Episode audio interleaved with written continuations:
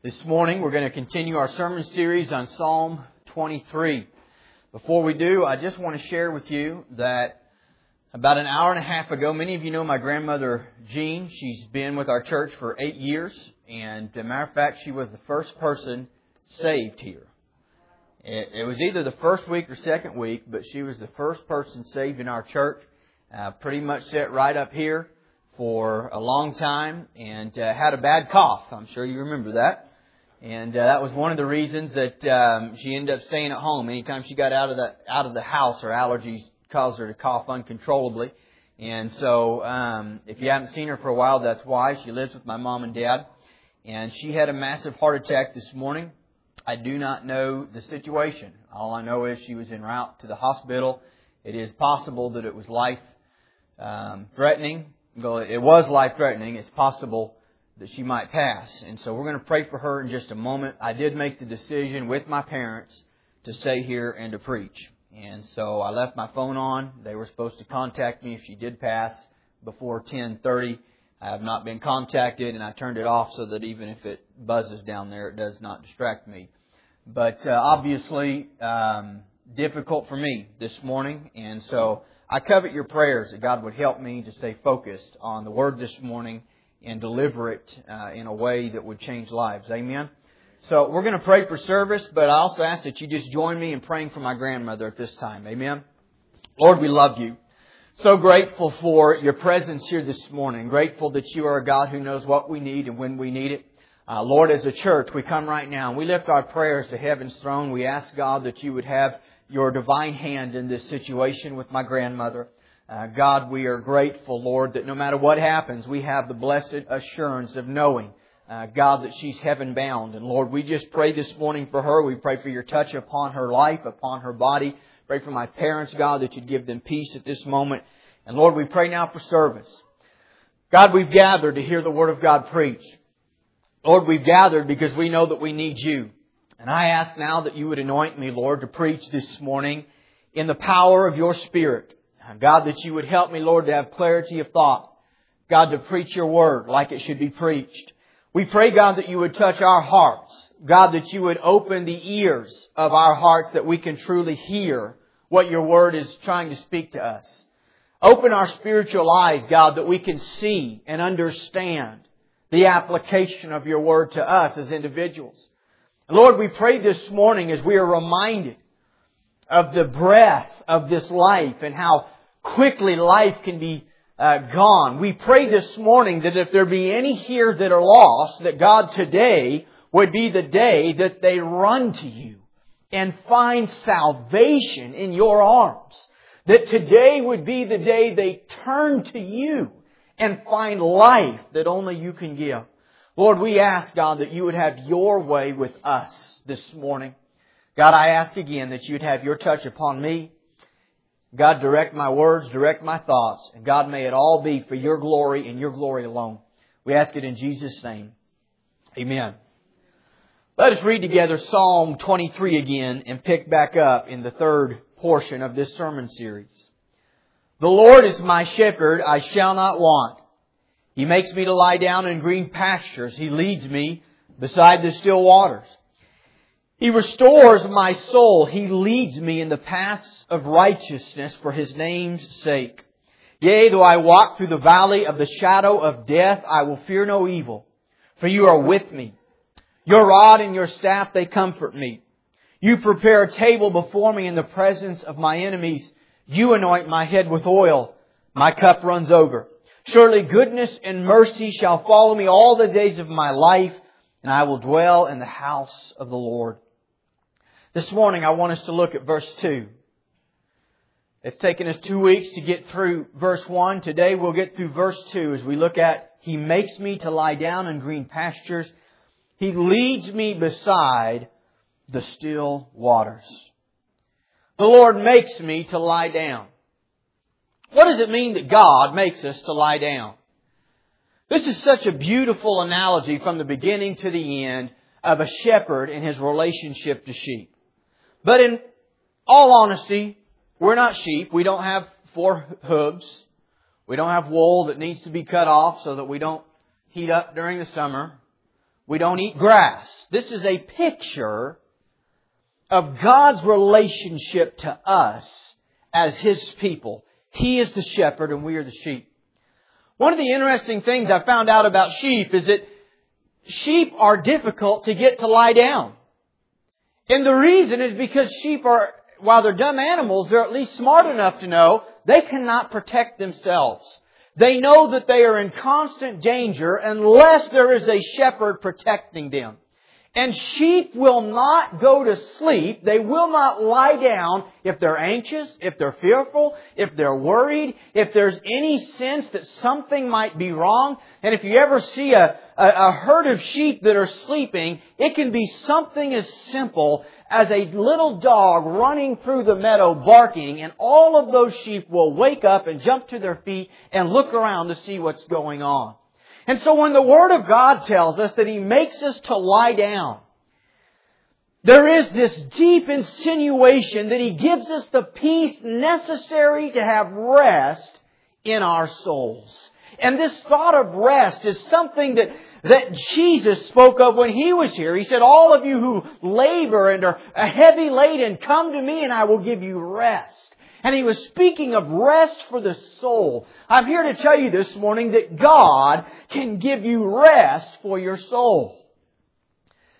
But in order to rest, we've got to have peace of mind, peace of heart, contentment. We must be willing to trust God even in the midst of difficulty. Even when everything around us doesn't seem to make sense, we have to learn to be content. Paul made that general statement that I've learned to be content in whatever state that I am. The word contentment is a word that comes from two Latin words, con plus teneo, and it literally means to hold together. Did you know that's what the word contentment means? It means to hold together. It's the opposite of falling apart. That's exactly what it is. And Paul said, I've learned to be content in whatever state I am. I know what it is to, to be abased. I know what it is to abound. He said, I know what it is to be hungry. I know what it is to be well fed. I know what it is to, to have everything in, in place. And I know what it is to not have any idea if I'm going to wake up tomorrow or not alive. He said, but in whatever situation, I've learned to be content. This is the goal of God for God's people. And if we are mistaken to think that it's all about this world around us and, and, everything fitting and everything making sense and everything being peaceful and everything working like it should, you'll never find contentment. We sing that song, if you're looking for contentment in the things that you can see, you're going to find some disappointment. And that is the truth. Real contentment and real peace of heart does not come from a world that is favorable to me, but it comes from knowing that the Lord is my shepherd and that my God is bigger and more powerful than all the circumstances of this world. That my God is the God that created the heavens and the earth. He makes us to lie down. No one can give peace like God. Too often we're frightened, we're fearful, we're anxious. And you don't have peace for the soul in a time when you're, when you're frightened, when you're fearful, when you're anxious. I want you to listen this morning to the man of God. God wants you to have peace.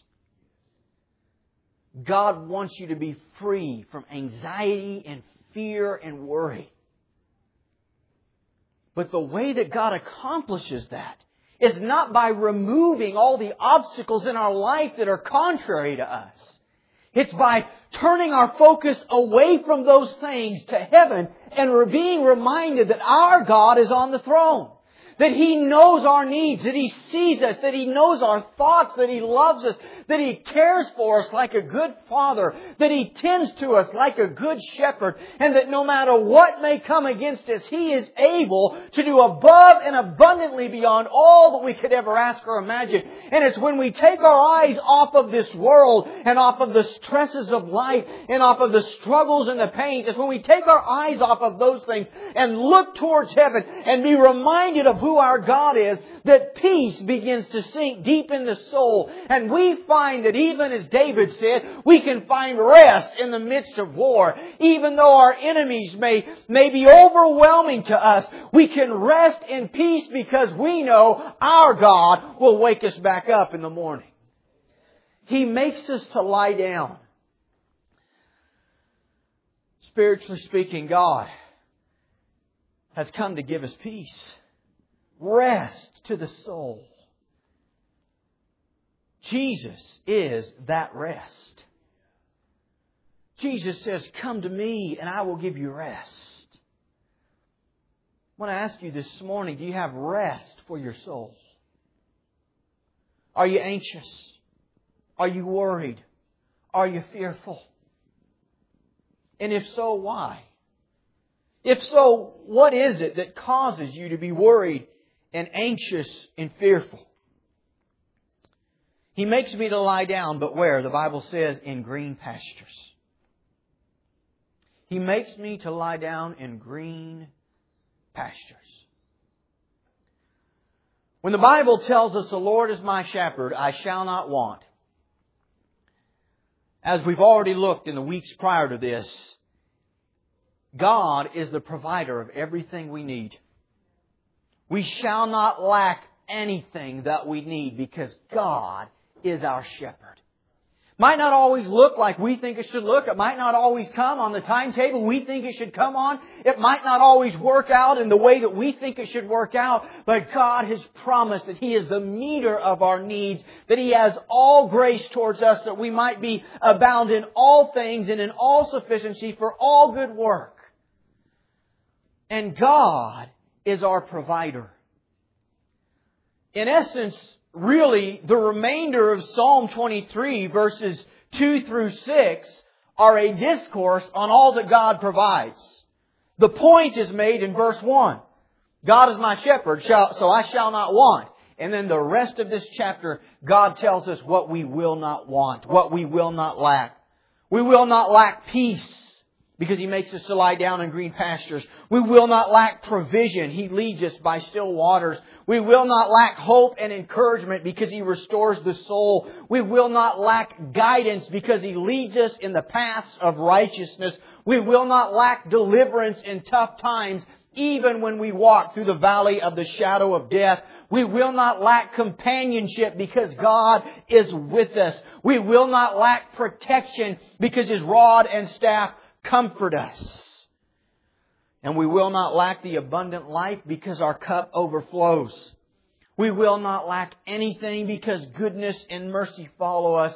And we will not lack eternal heavenly home because we'll dwell in the house of the Lord forever. That's what Psalm 23 is about. And if you were to sum up provision in this realm and, and, and paint a picture of it, it would be the green pastures of the sheep lush green pastures, a place to feed upon, nourishment for the soul. This morning I try to speak spiritual words to a spiritual people.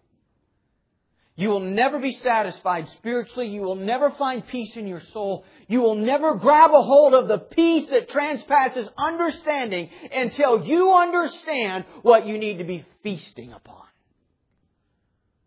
What are the green pastures that we need to be eating and taking in? It is the Word of God. It is the promises of God, which she just sang about a few moments ago.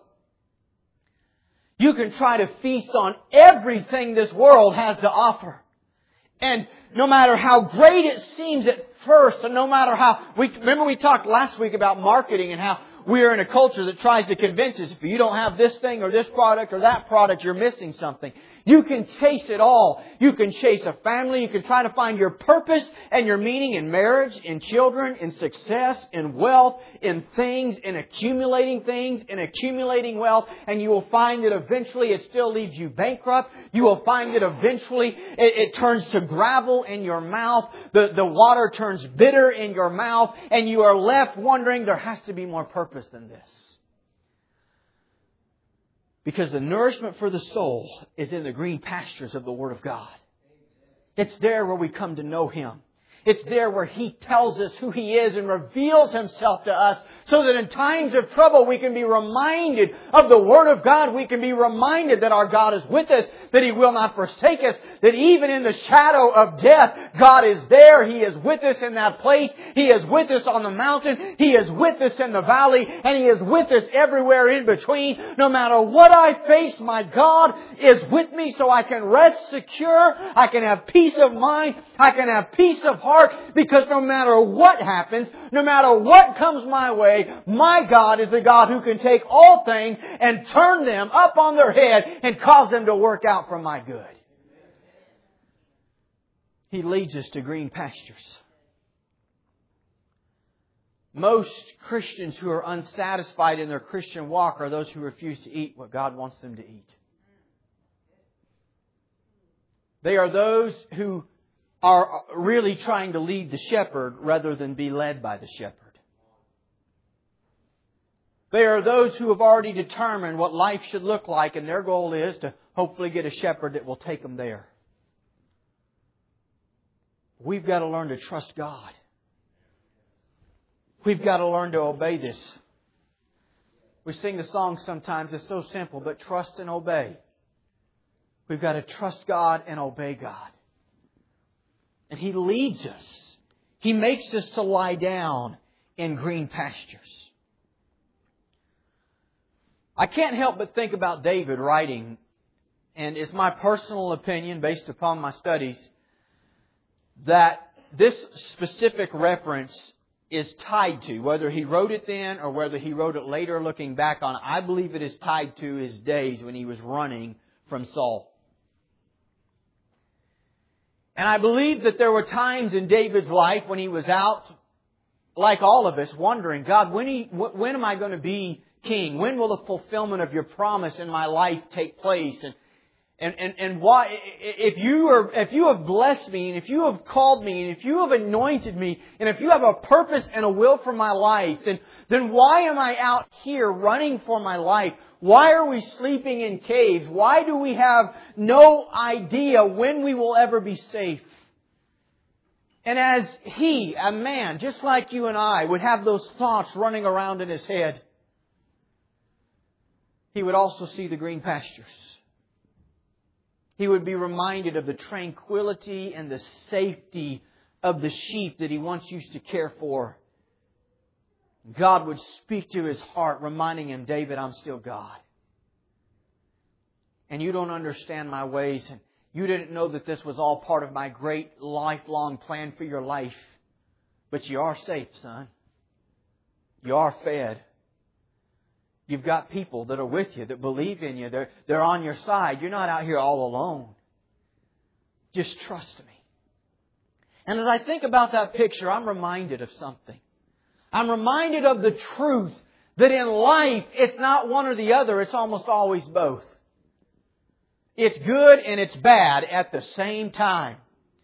There's some great things going on. There's, there's some clear direction of God in my life. And then there's on the other hand, I've got, I've got trials and I've got struggles and it's not easy. And at the same time in life, we find that sometimes it's good and sometimes it's bad.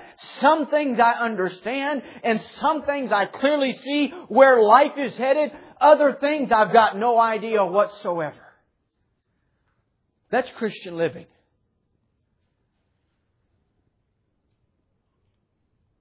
I want to tell you that you, you have to be prepared for opposition in your life. You, you've got to be prepared for it, brother. You've got to be prepared for it, sister. We would, we would hope, we would think, man, if I turn my life over to God and I'm just trying to serve God and I'm just trying to help people and I'm just trying to do what is right, that, that everybody would think that was honorable, that everybody would come alongside and say, hey, good for you. They don't. Some people do, some people don't. And you know what you find is that the more that you do for God, the more that you're faithful to God, the more that you're willing to say, God, I embrace all that you are, and I will trust you, and I will obey you, and I will follow you. Wherever you lead, God, I will go. You will find that the people who believe in you, the people who support you, the people who are for you will grow in number. But you will also find that the people who don't support you, and the people who are against you, and the people who want to stop you dead in your tracks will grow in equal number.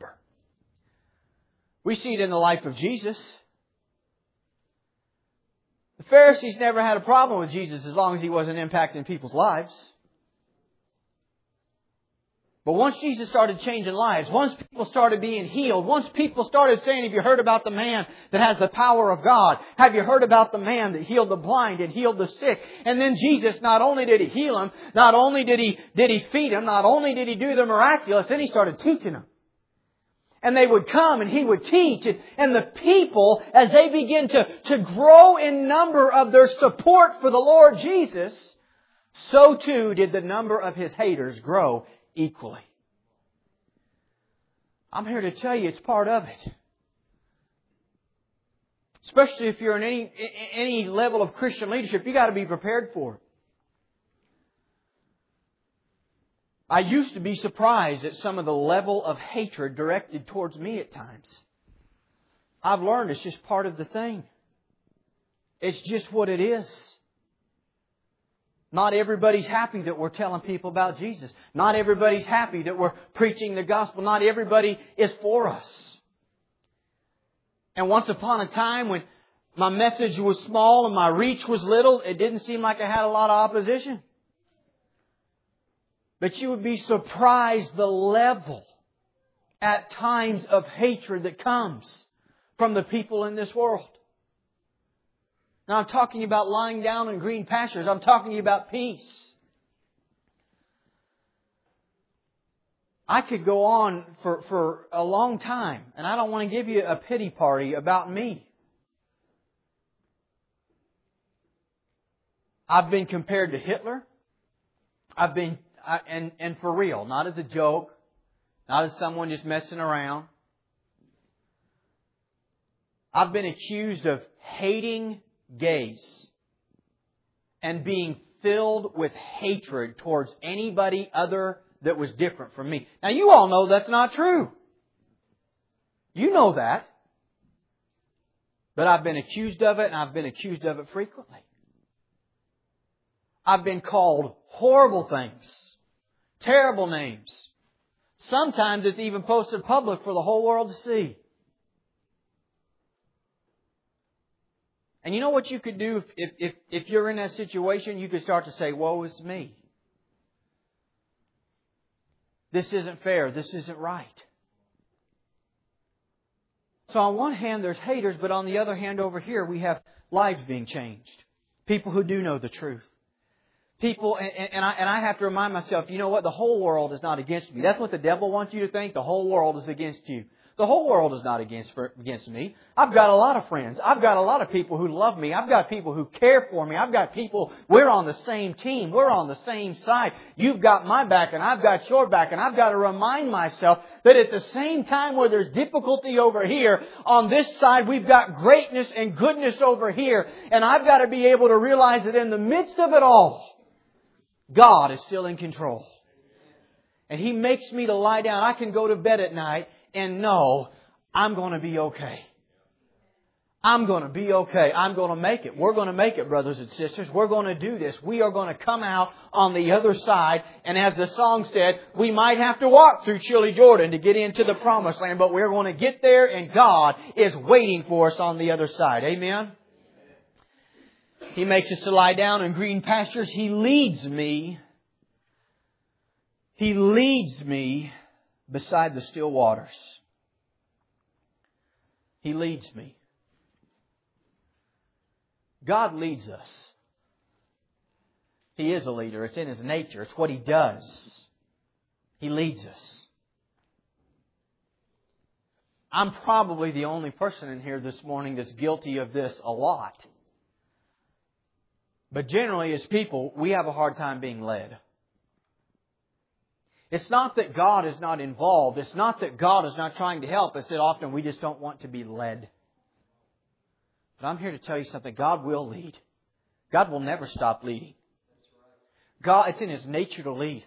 Whatever the need is in your life this morning, I pray that God would help somebody to hear me this morning as I'm preaching. Whatever the need is in your life, God is trying to lead you where you need to go. He is actively pursuing you. He is actively trying to lead you where you're supposed to go. The question is, are you hearing? The question is, when you do hear, are you willing to say, yes, God, I will go. Yes, God. See, sometimes where God leads us, it's exciting. Sometimes where God leads us, is there's a sense of, yes, I want to get there. I cannot wait. But sometimes God says, we need to deal with you first. And if you want to get here, you've got to let me deal with something in here. And so let me lead you in here first and deal with you. But if we're not willing to say yes, God, I don't want to deal with me. Let's just go. Let's just do work. Let's just do ministry. Let's just uh, let's just start this new career. Let's just start this business. Let's just Let's just do the exciting things. Let's just do those things. If you're not willing to let God first lead you to deal with the stuff in you that He wants to lead you to, the leading stops. And I don't mean God gives up, and I don't mean that God goes. See, God has a process. God knows the direction. God knows the order in which it needs to happen in your life. And unlike us, you know, we've got 70 years at most, maybe 80 if you live a long life. God's eternal, brothers and sisters. His patience will outrun ours. I promise you that. And God has the ability to just kind of fold the arms as a loving father, as a good shepherd, and say, well, I'm going to lead you, but until we deal with this first, I'm not leading you any further. This is the next step. This is what you need to do. This is what I want to deal with in your life. And if you say, God, I don't want to deal with that, but I want to go somewhere else and I want to keep moving on, God just kind of says, well, I'll just sit and wait out. We'll just see who wins this one. Because I have a will for your life. And, and, and God says, I see the beginning from the end. You think you're prepared for this and you're ready to go. But I know some stuff you're going to deal with here that you don't know about. And so I know you're not as prepared as you think you are. And so trust me, God says. Trust me. Trust me and obey me. Let me lead you the way I know best. Let me work on you the way that I know best. God says, I created you. I made you. You are uniquely you. Not only did I create you and did I make you, therefore I know how you work. I know how you think. I know what you need. But I also know your future. I know what you're going to face. I know what's coming up down the road. And I am preparing you for where I'm leading you later. But let me lead you now to deal with you. And this dealing with me is the part so often we, we kind of put our hands up to. It's like, man, let's go to church. Let's hear the preacher preach. Let's read about us going out and doing something. And we should go out and do something. We should. We should be reaching this world. The church is a living organism that should be impacting our culture. We should be doing something.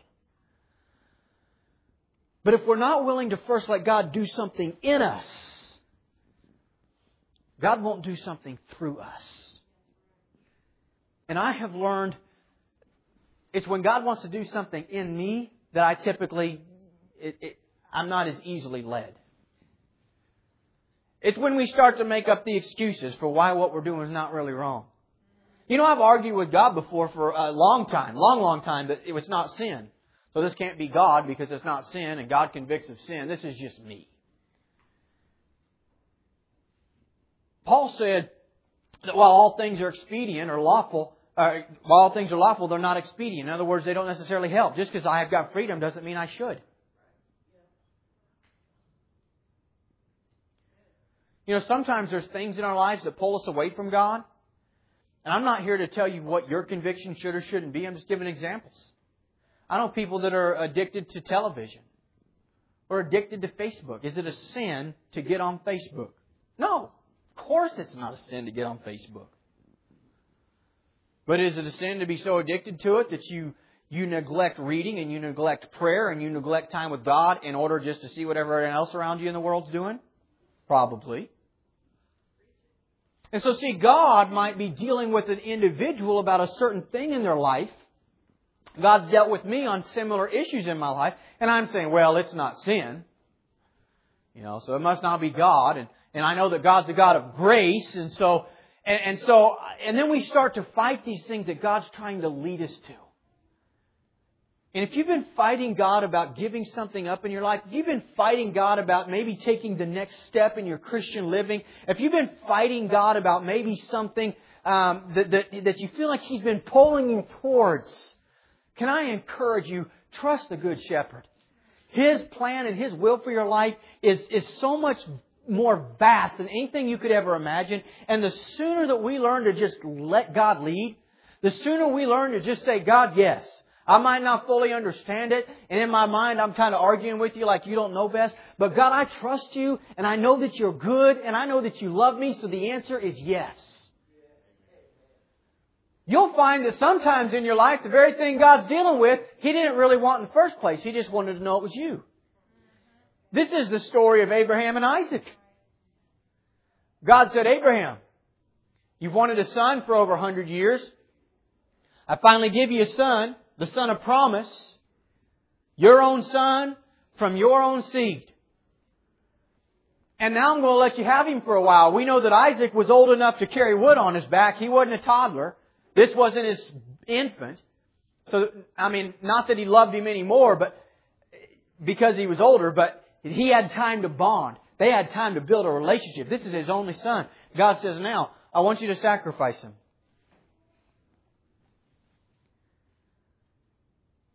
And Abraham passes the greatest test of his life, and he takes his son and he lays his son on the altar. The Bible says he raised a knife, and the voice of God came from heaven and said, Abraham.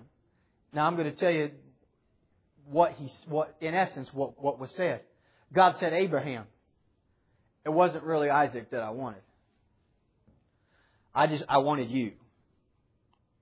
And I had to know that I had you. And I wanted you to prove that I had you. All along, this wasn't really about Isaac.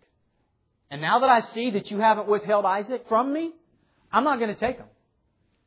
Now, I'm not guaranteeing that God's not going to take whatever He's trying to lead you to possibly give up. But my point is this so often, God's just after us. What are the things that you're holding on to this morning because you're afraid to give them up in order to really receive God? The devil wants us to think that it was already said earlier as we, as, as we read about as Jesse read the, the scripture and talked about trying to hold on to, to, to, God and to the world. The devil wants you to think that if you totally surrender to God, you're giving up so much over here.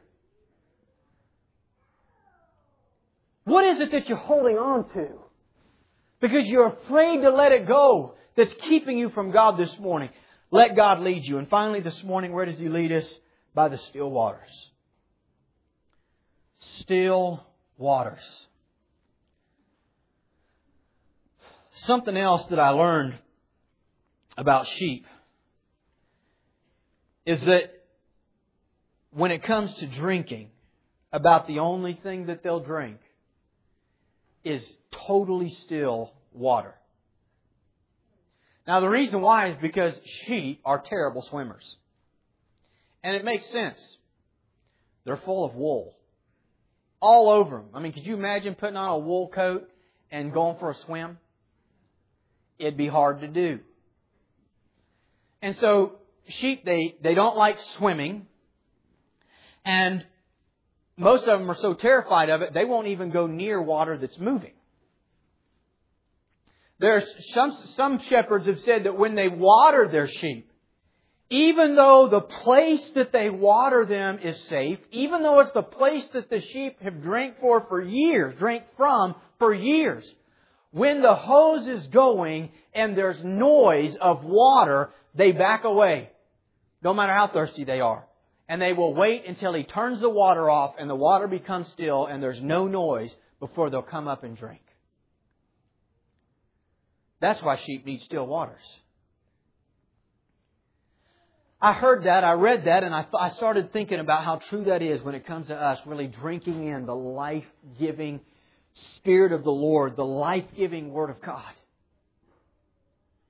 You know how difficult it is to really take it in when you're anxious?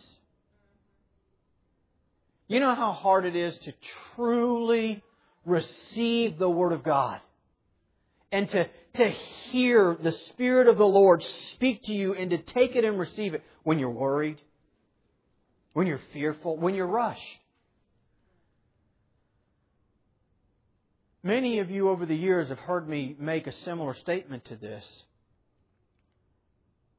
But as a pastor, I realize the most important and greatest thing that I could ever do for God's people is push you as individuals into a deeper personal walk with God. That's the goal. It's not to build a big church. It's not to be the greatest thing on the block.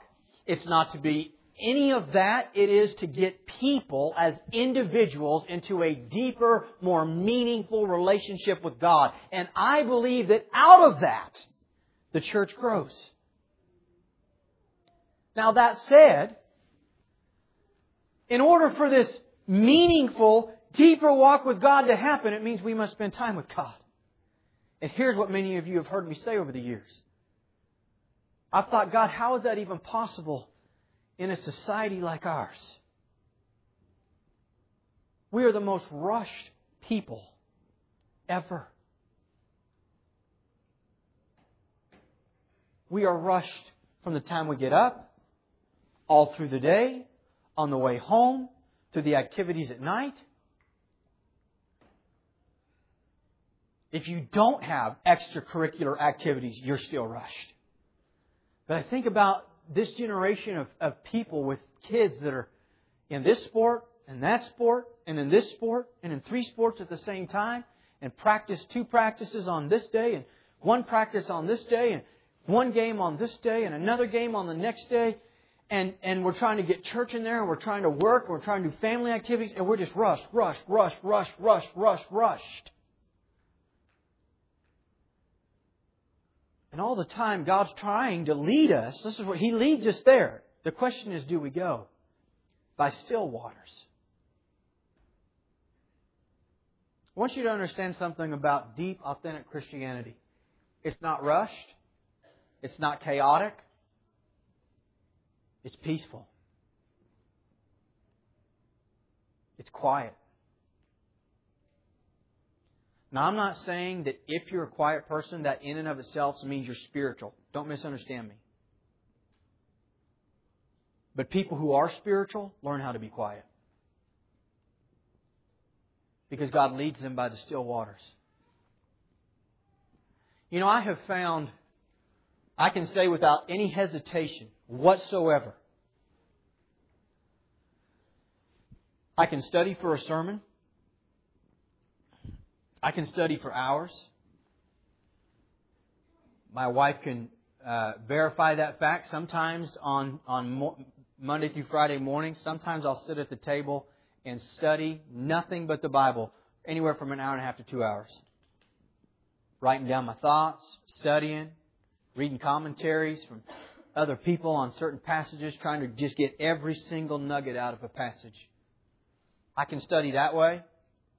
I can come to church and hear someone else preach and be ministered to. I plan on have that happening tonight.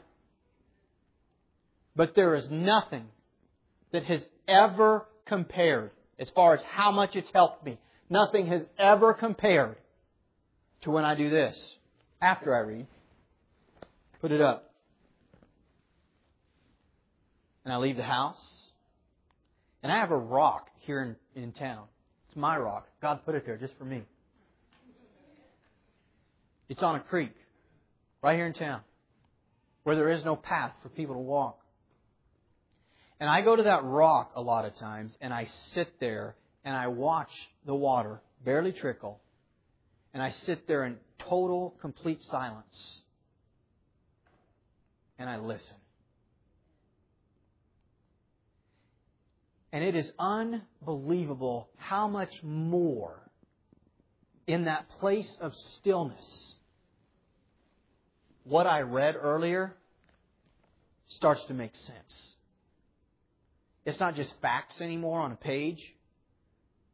I'm starting to see its application to me. And God is speaking to me and giving me the depth of the meaning of His Word. It's in that place of stillness. It's in that place of quietness. When I give God the opportunity to speak to me, to speak to my heart, that I have been the most refreshed, that I have learned the most, that I have drawn the closest to God out of any of my experiences and my Christian living. And I have found, listen, it is important to develop those, that type of a lifestyle, period. You need to have it. If you do not have quiet time with God, personal, alone, quiet time with God, I challenge you this morning as your pastor to take your Christian living to the next level, to the next phase, and start spending quiet, alone time with God. Church services are good. We need to have them. That and the preaching needs to be good, and the singing needs to be real, and the and and the, there's something about the community. This is good. Bible study is good. You need to know the Word of God. You need to be studying your Bible. But all of it ultimately is pushing us towards spending time with Him. And I want to encourage you to be spending alone time with God. Peaceful, calm, quiet, unrushed. You often will not receive the Word of God if you're rushed. If you came and you've got something on your mind already, got something going on,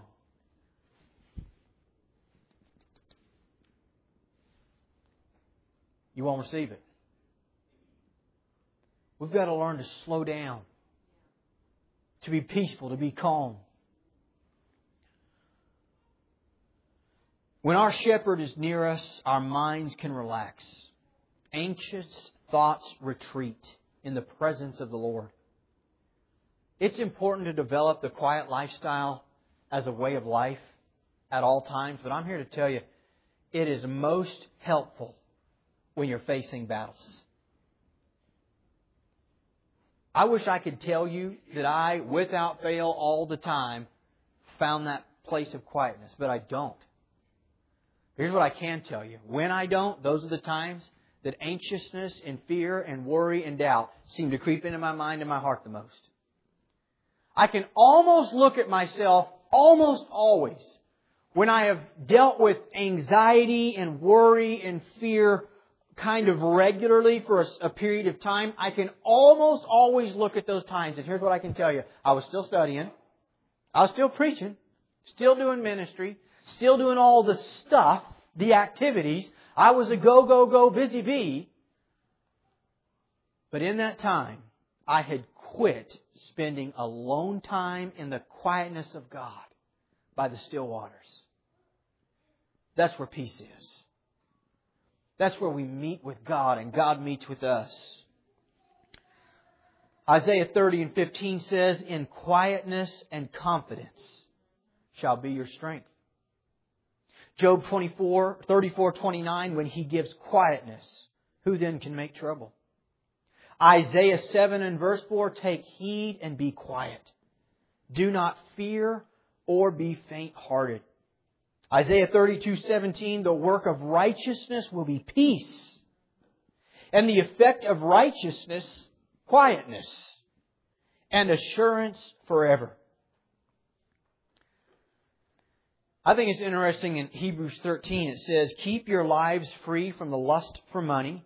Be content. Remember that word content? Be content with what you have. Why? For God has said, I will never leave you nor forsake you. That's why we're supposed to be content. Not because I have everything else, but because I have God. And God is enough. He leads us by the still waters. I'm going to ask our worship team to come this morning, and I want to ask you a few simple questions. Are you too rushed?